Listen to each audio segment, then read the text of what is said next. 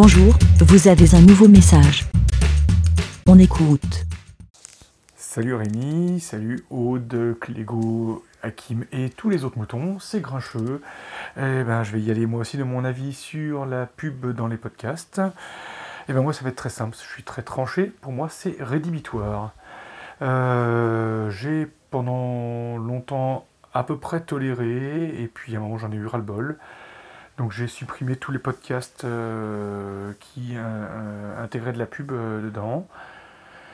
je me suis un peu pris le bec avec certaines personnes de chez Pardon Maman, parce que je leur ai fait savoir par Twitter que j'aimais bien leurs podcasts, j'aimais bien leurs émissions, mais que la pub était rédhibitoire et que si, si ça continuait, euh, euh, j'arrêterais d'écouter.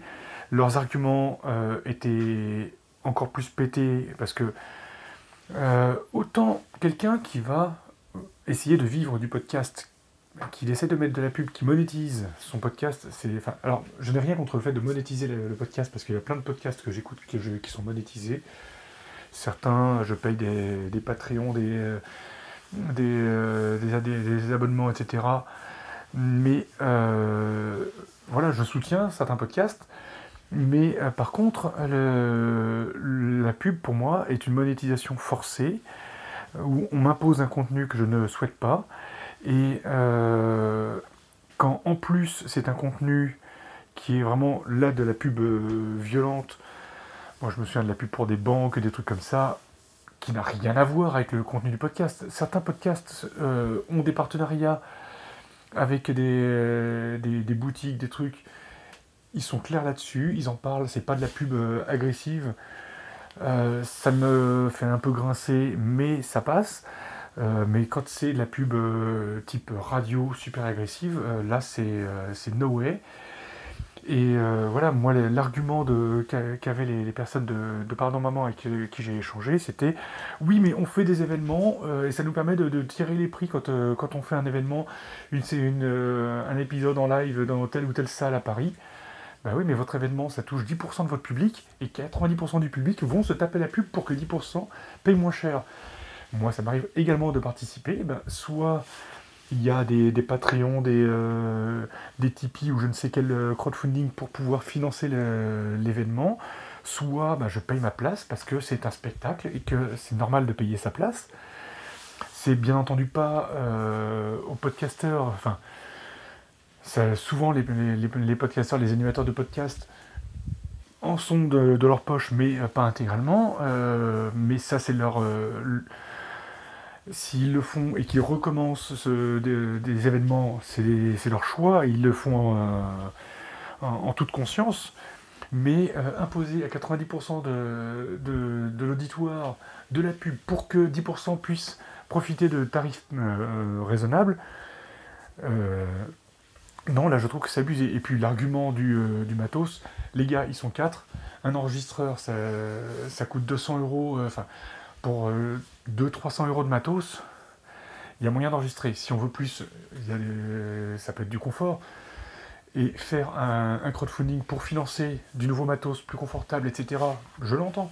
Mais la pub, et encore plus quand elle est complètement déconnectée du contenu du podcast, c'est vraiment rédhibitoire pour moi. Voilà, c'était mon, mon petit... Euh, ma petite euh, participation. Euh, j'ai l'impression d'oublier de dire quelque chose, je ne sais plus. Mais euh, c'est déjà bien assez long. Donc voilà, pour moi, la pub, c'est non. c'est pour ça que je n'écoute plus de radio, parce que je ne supporte plus d'avoir des trucs hachés en permanence. Et que ce soit en pré-roll, en, en, ah, si, en, pré-roll ou en post-roll, et encore pire, couper les podcasts, ça c'est insupportable. Si, ce que je voulais dire en plus, c'est que à la radio, l'annonceur, il fait ils, payent une pub pour une durée donnée. Quand, on, ta pub elle est insérée dans le, podcast, tant que ton podcast est en ligne, à moins que tu l'édites, tu, offres de la pub, tu offres une visibilité à un, annonceur pour une durée illimitée. Et donc, euh, bah, j'estime que tous les podcasteurs qui mettent de la pub dans leur podcast se font avoir parce qu'ils financent un truc non pas sur un épisode, mais sur toute la, la durée où l'épisode est diffusable.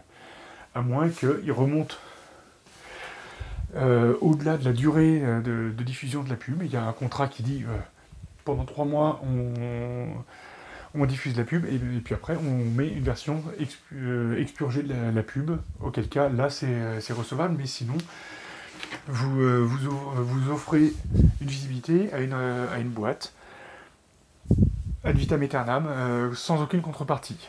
Voilà. C'était mon avis sur la, pub dans le podcast.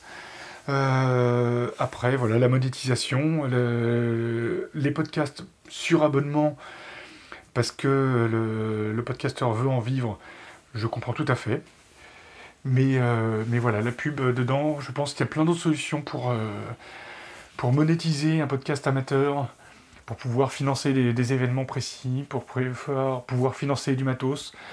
Il y a plein d'autres choses euh, de possibles et, euh, et, moi je ne supporte pas d'entendre la pub dans, mes podcasts.